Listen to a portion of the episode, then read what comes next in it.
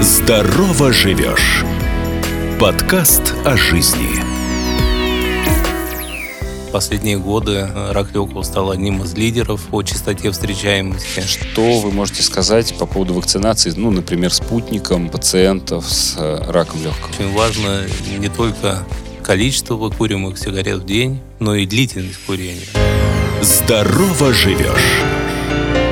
Ведущий Евгений Кесарев. Здравствуйте, меня зовут Евгений Кесарев, это подкаст «Здорово живешь», и мы продолжаем серию выпусков, посвященных теме онкологических заболеваний. Сегодня у меня в гостях руководитель отдела лекарственного лечения онкоцентра имени Блохина, врач-онколог, доктор медицинских наук, заместитель директора по лечебной работе Константин Константинович Локтионов. Здравствуйте, Константин Константинович. Здравствуйте. Сегодняшняя тема очень сложная и страшная. Рак легкого. Но, тем не менее, мне показалось, что мы должны о ней поговорить, потому что э, предупрежден, значит вооружен. Э, насколько частое вообще это заболевание сейчас в мире? Ну, тема, собственно, наверное, не страшная, а серьезная. Ну, и если для обывателей мы, страшная да, тоже. Наверное, правильно разберемся в нюансах, э, станет понятно, что не так страшен черт. Mm-hmm. Есть некоторые вопрос, который действительно стоит обсудить. И в первую очередь, как и при других злокачественных новообразованиях, это раннее выявление, где также можно надеяться на очень благоприятные исходы, выздоровления. И я думаю, этих вопросов мы тоже коснемся. Если э, говорить о частоте встречаемости рака легкого среди других злокачественных новообразований, действительно, э, за последние годы э, рак легкого стал одним из лидеров по частоте встречаемости. И если интересно, небольшой экскурс в историю. Первая монография о раке легкого, она датирована 1918 годом. Угу. И, э, в общем-то, ученые того времени долго рассуждали, а есть ли смысл писать э, целый научный трактат о заболевании, которое встречается очень редко. И вот век моды на курение привел к тому, что из одного из самых редких злокачественных новообразований рак легкого перешел в когорту самых часто встречающихся. А сейчас э, он часто встречается, потому что его становится действительно больше или потому что его лучше стали выявлять? Его становится больше, мода на курение пока не прошла, и именно она сделала свое пагубное дело. Ну, э, с выявляемостью, я так понял, у вас вот уже немножко проскаль... проскользнула такая мысль, что, ну, это касается любого э, онкологического заболевания, что чем раньше мы выявляем, тем э, благоприятнее исход. Ну, э, совершенству нет предела, и в данном случае диагностика рака легкого имеет свои особенности. Мы вообще э, все опухоли делим на две подгруппы, визуальные и невизуальные локализации. Конечно, опухоли визуальной локализации, такие как меланома, опухоли кожи, опухоли молочной железы, они, конечно, выявляются на более ранних стадиях. Рак легкого, относящийся как раз к опухолям невизуальной локализации, характеризуется э, не столь впечатляющими цифрами э, по выявлению на ранних стадиях. Но это, э, в общем-то, характерно не только для нашей страны, но и для других развитых стран. И на круг где-то каждый третий выявляется на ранней стадии. Как же быть? Э, слушатель может оказаться э, либо слишком пугающимся и побежит делать КТ, проверяться на всякий случай. А может просто пропустить это мимо ушей и точно так же уже при наличии там каких-нибудь симптомов даже не обращаться к врачу. Как правильно? Ну, наверное, правильно не начинать курить или прекратить курить, если вы курите в настоящее время. Да, это у нас красной Потому нитью что, всегда идет. Э, здесь э, другого-то рецепта нет. Крайне низкая вероятность заболеть раком легкого, если вы не курите. А, да? Да. Э, вот э, в курении очень важно не только количество выкуриваемых сигарет в день.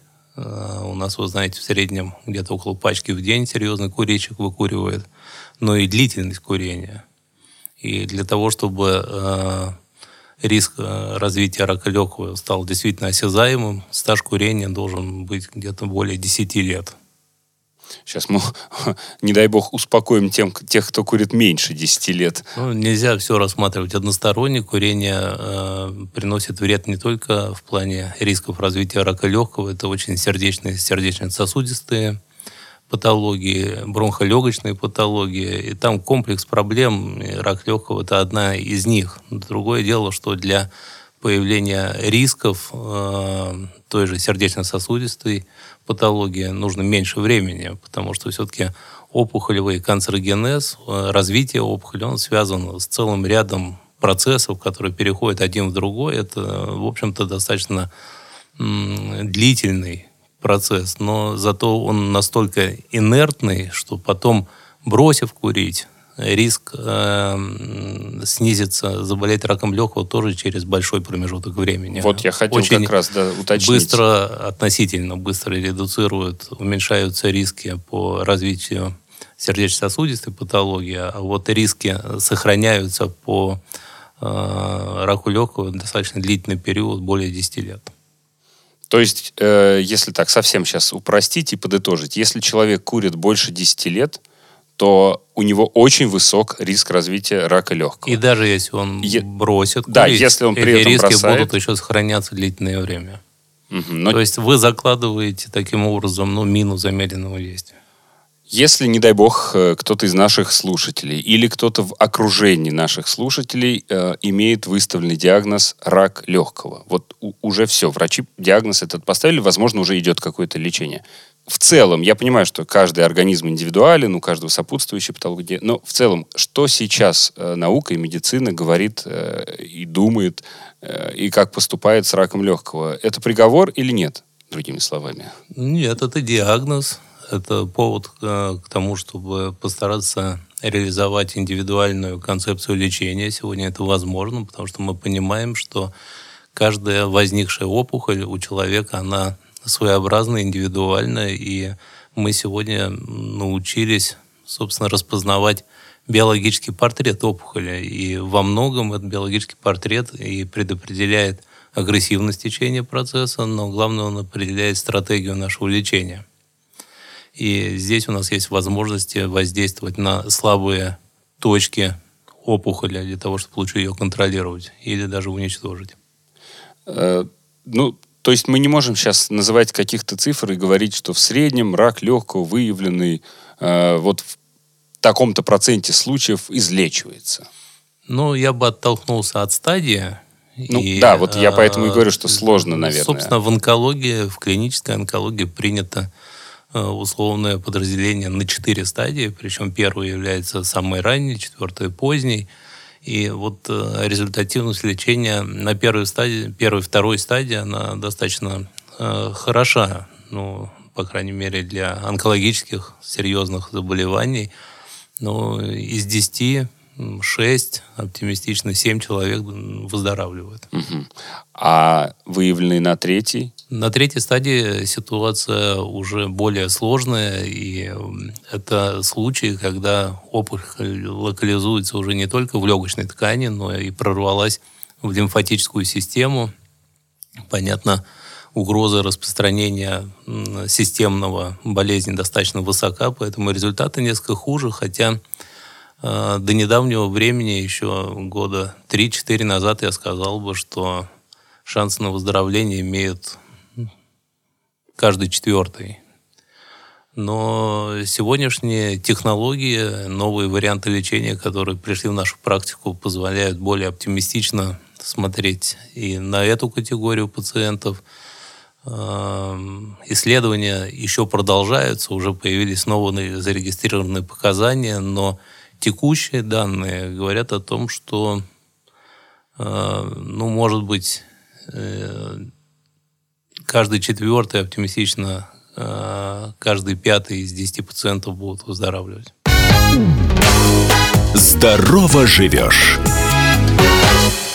Перед тем, как я все-таки расспрошу чуть-чуть, очень поверхностно про направление лечения, терапии современной, я все-таки еще пока мы на этом этапе хочу такой вопрос задать. Что делать человеку, который еще не является пациентом, слава богу, и не хочет им оказаться? А, какие э, сейчас э, методы э, остаются, ну вот, флюорографию делать, например, раз в году? Нужно ли это сейчас? Или это уже не рекомендуется? Делать ли рентген просто так? То есть что, что простому человеку надо сделать? Ну, эм, опять бы разделил нас на две категории. Э, активно курящих и некурящих угу. людей. Э, риски э, у некурящих действительно ну, почти минимальны заболеть раком легкого. И здесь я в первую очередь говорил бы о диспансеризации, о ежегодных осмотрах, в которые входят как раз и рентгенологические обычные методы угу. исследования. И, собственно, здесь э, задача, наверное, э, выявить опухоль на этапе, пока она бессимптомная. Раз она бессимптомная, значит, у нее небольшая распространенность, и у нас есть хорошая возможность ее победить. Угу. И у курящих людей риски более высокие, и к ним применимы ну, так называемые скрининговые программы. И для ряда патологий эти скрининговые программы уже работают. И у нас в стране это и для опухоли молочной железы, рак шейки матки. Для рака легкого не все столь очевидно на сегодняшний день. Есть действительно достаточно крупное американское исследование, которое показало снижение смертности на 20%, но а, отбирались туда именно а, возрастные пациенты старше 55 лет со стажем курения более 15-20 лет. То есть это все-таки отобранная популяция людей, которых велик э, риск развития рака легкого. А что они делали-то в этом исследовании? А им ежегодно проводили так называемую низкодозовую компьютерную томографию. Угу. Каждый год? Каждый год. И вот э, было доказано, что именно в этой изолированной группе с угу. высоким риском развития рака легкого это имеет смысл. Это не значит, что нам... Да, да, да. То есть мы не можем всем подряд... рекомендовать. Абсолютно. Более того, это исследование подверглось дополнительному анализу. Сейчас заканчиваются европейские исследования, которые еще не пришли к окончательным выводам поскольку э, нагрузка на здравоохранение вот в плане выполнения даже этой категории пациентов регулярных осмотров, угу. а ведь за осмотром следует еще ряд возможных необходимых манипуляций. Если что-то во время компьютерной томографии выявляется, это совершенно не факт, что это опухолевая патология. Угу. Ее надо подтвердить, либо отвергнуть. Это еще ряд серьезных диагностических манипуляций. Это не простое дело. Это не только КТ и все. Это целая система оказания диагностической помощи. Угу. А, по поводу лечения. Вот если совсем так э, широкими мазками, как сейчас лечится рак легкого? Какие подходы? Ну, э, во-первых, э, лечится больной раком легкого, больной. а не рак легкого, потому что нам просто знание, что есть рак легкого, недостаточно. Сегодня для выбора лечения э, важно понимать ну, во-первых, реальную распространенность процесса. Потому что есть локализованные формы, местно распространенные, диссеминированные, ну, то есть совсем распространенные. Uh-huh. И в зависимости от распространенности мы принимаем э, разные варианты лечения. Предлагаем. И если речь идет о локализованном или местно распространенном да, раке легкого, то мы, э, как правило, оцениваем возможности э, локальных методов контроля. К ним относятся хирургия и лучевая терапия. Угу. И в зависимости от э, распространенности процесса мы предлагаем один или другой вариант. Угу. Если мы сталкиваемся с распространенным процессом, так называемый диссеминированный опухолевый процесс, Здесь, э, конечно, вся надежда на эффективное лекарственное лечение. Нужно системное воздействие на болезнь. И э, такие методы локального контроля практически не используются. Хирургия и лучевая терапия используются в этом случае только как вспомогательные методы. Вот, собственно, и э, такое большое деление на подгруппы. Первая, вторая, частично третья стадия. Мы рассматриваем возможность хирургического лечения, лучевой терапии. В каких-то способах, э, в каких-то случаях дополняем их лекарственным лечением. Но если мы все-таки говорим о четвертой стадии – то э, лекарственная терапия выходит на первое место. Обязательно ли пациенту э, с раком легкого лечиться в крупных федеральных центрах, в столице или в Санкт-Петербурге, или, или это вполне поддается терапии и в регионах? Ну, на сегодняшний день достаточно четко отработаны так называемые клинические рекомендации, по которым проходит лечение, и э, специалисты-онкологи имеют прямой доступ к этим рекомендациям, где, ну, на мой взгляд, достаточно четко прописаны алгоритмы и последовательность лечения. То есть лечение не будет отличаться, э, например, одного и того же заболевания, одного и того же пациента э, в Москве и, предположим, в каком-нибудь другом городе? Давайте скажем, не должно. Не должно. Чего не нужно делать ни в коем случае пациентам, у которых выставлен диагноз рак легкого или есть подозрение на рак легкого? Ну, э, первое, что приходит в голову, э, стаж работы у меня уже более 25 лет, это все-таки э, не нужно обращаться к непрофильным специалистам. Все-таки надо обращаться к онкологам в официальные учреждения, потому что вот как раз у непрофильных специалистов масса каких-то дополнительных предложений, которые в конечном итоге вредят делу, и пока есть э, возможность идти по отработанному стандартному пути, значит, у вас есть шанс на хороший либо длительный контроль над болезнью, либо выздоровление. Если вы с этой дороги сошли, э, я не поставлю и копейки mm-hmm. за результат. Я... Под непрофильным специалистом вы э, подразумеваете не только шарлатанов, не имеющих вообще медицинского образования и диплома, но и, предположим, врач-пульмонолог, ну, который взялся... Вы, вы знаете, как у нас э, сарафанное радио очень хорошо работает. Угу. Э, вот у меня есть знакомый доктор, он меня когда-то вылечил от радикулита или угу. у меня была там ангина, давай он еще что-то посоветует. Угу, угу. Не надо по таким идти Э, советом, надо выбирать э, четкие, сегодня выстроенные на самом деле алгоритмы диагностики и возможности лечения. Они сегодня действительно велики, потому что в раке легкого э, реализовались все новые компоненты лечения, которых еще в конце прошлого века просто не было.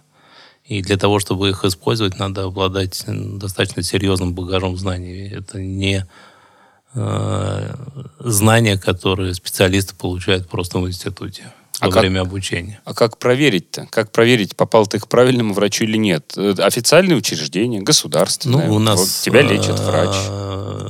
Если это онколог, вы у правильного специалиста, потому что сегодня образовательные возможности для онкологов как никогда широки, и вот этот период проблемы с ковидом, который принес э, новый формат онлайн-конференции, настолько увеличил доступность к информации, что практически все сегодня э, могут э, подтянуть те знания, те дисциплины, в которых они специализируются. И для онкологических учреждений сегодня очень характерно проведение мультидисциплинарных советов, где специалист, хирург, лучевой терапевт, специалист лекарственного лечения, иногда морфолог, рентгенолог собираются вместе, обсуждают каждый отдельный случай, приходят к выбору индивидуальной тактики лечения для пациента. Пожалуй, только в онкологическом учреждении можно провести многопрофильным э, такой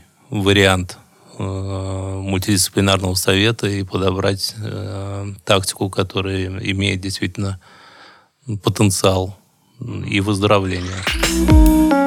Здорово живешь! Сокращает дистанцию и приближает слушателя к знаниям и советам специалистов, чтобы помочь и поддержать многих. Задам вам несколько вопросов, с вашего позволения, которые мне задают часто люди, вот окружающие меня без медицинского образования, они такие прям обывательские. А без легкого можно жить?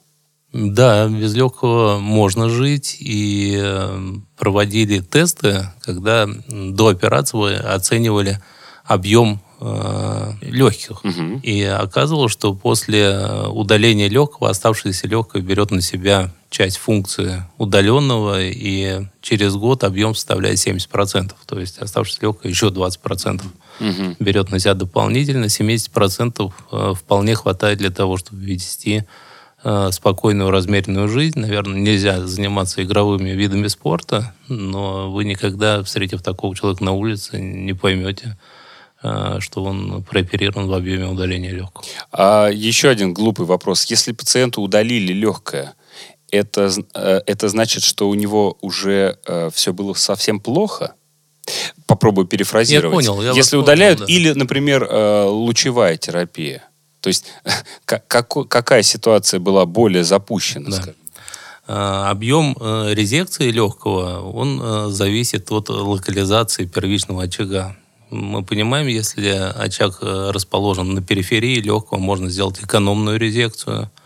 А если эм, опухоль возникла вместе э, деления трахеи на главные бронхи, то, конечно, здесь меньшего объема, чем удаление легкого, просто не получится технически. Угу. Так что объем операции не говорит ни в коем случае о запущенности опухолевого угу. процесса. Лучевая терапия или хирургия, наверное, тоже не может э, являться маркером запущенности опухолевого процесса, поскольку, например, до 20% пациентов с первой стадией э, они не могут быть прооперированы, потому что функционально не перенесут операцию. Это же курильщики с большим стажем, с своим набором сопутствующей, сопутствующей патологии. патологии. Они могли бы быть излечены операцией, но сама операция для них непереносима. И в этом случае мы Э, можем пойти и на лучевую терапию. Она хоть и несколько менее радикальна, но потенциал выздоровления есть и в этом случае. Так что это опять не окажется маркером того, что процесс более или менее запущен. Провели операцию, либо лучевую терапию. Это может быть связано просто с функциональным статусом пациента. Хотя э, традиционно все-таки хирургию мы используем на более ранних этапах, э, когда выявляем злокачественные опухоли легких. Лучевая терапия носит промежуточный характер, а лекарственное лечение – это удел уже э, распространенных процессов. Очень хочется не оставить э, за пределами вот влияния нашей беседы, знаете кого? Тех, кто курит и, допустим, курит давно и услышав, что на протяжении там, 10 лет еще будет сохраняться риск развития рака легкого, махнет рукой и скажет, ну и как бы и, и буду себе дальше курить. Скажите что, что-нибудь, пожалуйста, таким людям для того, чтобы они все-таки бросили. До потенциального э, рака легкого еще надо дожить. И если они активно курят, то у них намного больше шансов не дожить до рака легкого, а погибнуть от инсульта, инфаркта или какой-то бронхолегочной патологии. Так что э, если этот человек бросит курить, он резко снизит эти... Остальные, по крайней мере. Да, параметры. А уже через 10 лет у него снизится и риск э, развития э, рака легкого. А какая-то, может быть, есть еще, знаете, э, информация для людей, которые столкнулись с этой болезнью, или, опять же, близкие, а где, что читать, куда идти, какие-то э, организации, сайты, порталы, откуда черпать правильную информацию? Ну, э, сегодня все крупные онкологические клиники обладают своими информационными ресурсами, сайтами, и они, как правило, очень хорошо структурированы Э, есть э, отдельные разделы, прописанные по разным нозологиям. И э, у нас, в общем-то, многоуровневая система оказания помощи онкологической. Я работаю в федеральном центре, это высший уровень оказания онкологической помощи. И наша задача ведь отнюдь не только лечить пациентов, а одна из наших задач – это консультативная помощь нижестоящим организациям. И выбор правильной тактики лечения это тоже очень важно, ведь э, выбрав схему, э, совсем не важно, будет э, эта схема лечения реализована в онкологическом центре или в лечебном учреждении другого вот, небольшого города. Она будет работать одинаково. Здесь э, надо правильно угу. подобрать э, вариант лечения, подходящий под конкретного пациента. Где-то мы можем подсказать э, дополнительную диагностику, которая поможет лучше разобраться в индивидуальных особенностях опухоли, значит, лучше подобрать терапию. То есть мы э, этими процессами регулярно занимаемся, консультируем пациентов и помогаем, в общем-то, в выборе, на наш взгляд, адекватной тактики лечения. При этом пациенты, пройдя определенное количество курсов лечения, сделав контрольное обследование, могут опять появиться у нас, и мы, оценивая динамику процесса, можем ввести коррекцию проводимого лечения, либо сказать, все правильно, все работает, продолжайте. или уже надо остановиться в этом лечении и дальше просто наблюдаться. Хочется всем здоровья пожелать, и чтобы никого не коснулась тема нашей сегодняшней программы. Да, безусловно, но э, главное стараться не поддаваться панике, а действительно серьезно разобраться в сложившейся ситуации. Еще раз скажу, что очень важно оценить истинную распространенность процесса, пройти все предложенные диагностические обследования для того, чтобы исключить потенциально отдаленные проявления болезни и не делать ненужных действий, потому что операция иногда не нужна, лучевая терапия не нужна. Пациенты настаивают на этом. Кажется им, что это улучшит результаты лечения, но это не всегда так.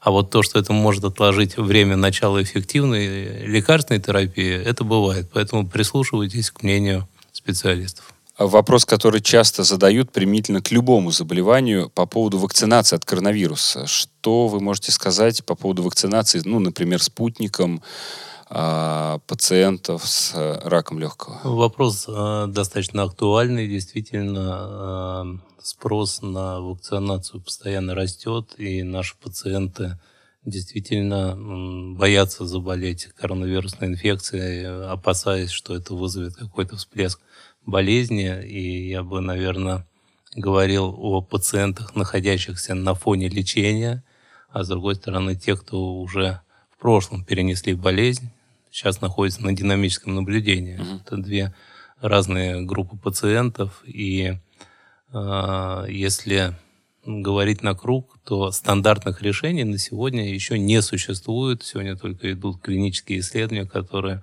докажут или, наоборот, опровергнут безопасность такого подхода.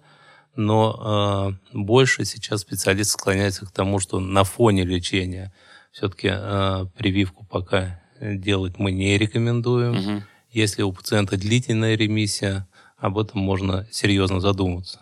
Но еще раз скажу, что доказательной базы на сегодня недостаточно. Пока э, создается впечатление, что пациенты Э, не на фоне активного лечения, а когда-то перенесшую болезнь, переносят э, ковид приблизительно так же, как никогда не болевший онкологическим заболеванием. Mm. То есть не более тяжело. Mm-hmm. Но с интересом ждем результатов клинических исследований. Окончательных рекомендаций сегодня не существует. Пока нет. Угу. Спасибо большое. Мы сегодня говорили о раке легкого. У меня в гостях был доктор медицинских наук, врач-онколог, заместитель директора по лечебной работе онкоцентра Блохина Константин Константинович Локтионов. Будьте здоровы. До свидания и не занимайтесь самолечением. Всего доброго. Здорово живешь. Оставайтесь с нами.